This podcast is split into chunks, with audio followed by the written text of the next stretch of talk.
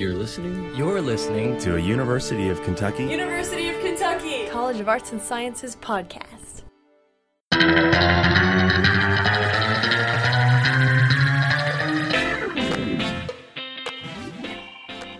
Loretta Williams grew up in Lexington and graduated from UK in 1970 with a degree in psychology.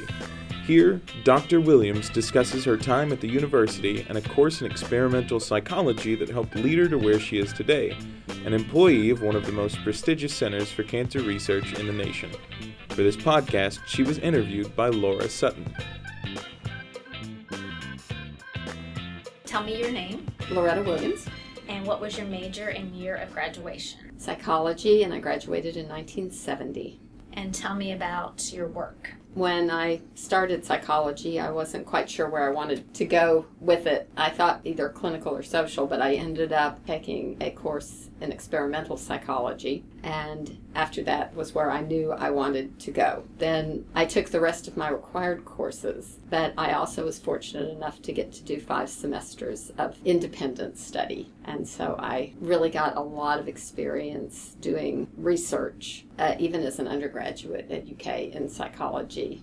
Now I work at the University of Texas MD Anderson Cancer Center in Houston, Texas, and I am assistant professor of symptom research. Still doing research. How did you get to UK? I was born and raised in Lexington. Always knew about UK from the time I was little. Lived about a block from Adolph Rupp.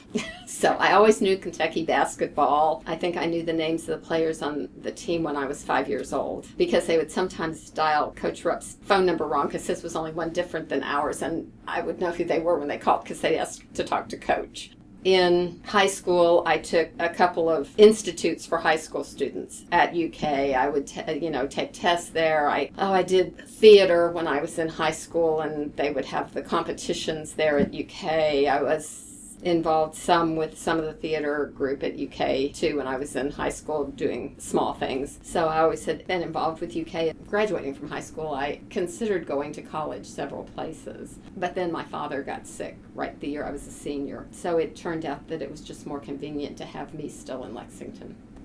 And you said your major was psychology. Do Uh-huh. you remember any any classes? You, you talked about experimental.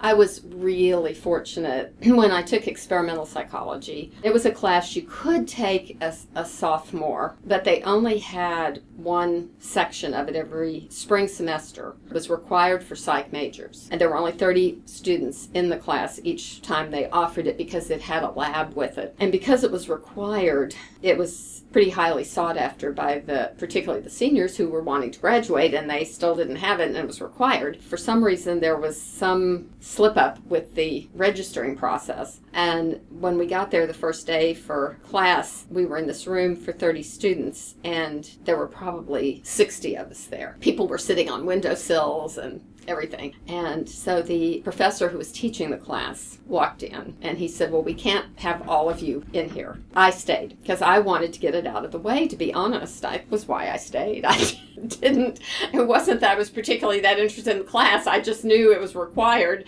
And so he interviewed all of us for about 10 minutes. And I don't know why I got picked, but um, I did. And then we had the lab and we had teaching assistants, graduate teaching assistants for the lab. And we did the first experiment. We were supposed to write it up. They gave us an outline of how to write it up. Pretty much everybody in the class was a little lost as to exactly what to do. But I went home and I looked at exactly what they gave us and I said, okay, and I just kind of did cookie cutter. We turned it in, and when they came to give it back, the teaching assistant said these were pretty bad. He said nobody did very good on this. There was one B.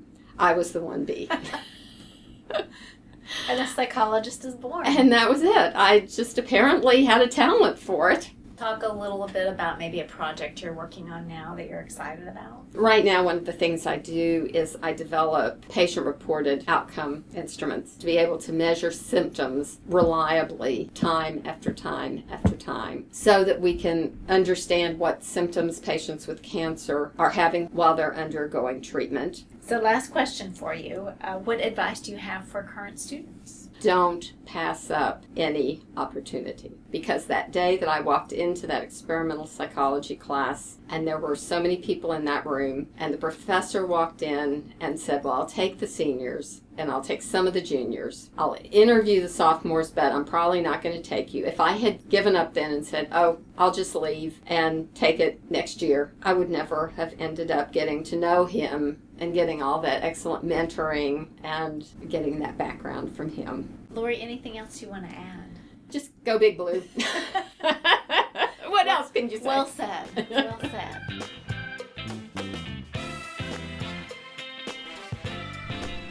Thank you for listening, and thanks to the College of Arts and Sciences and the Department of Psychology for making this podcast possible.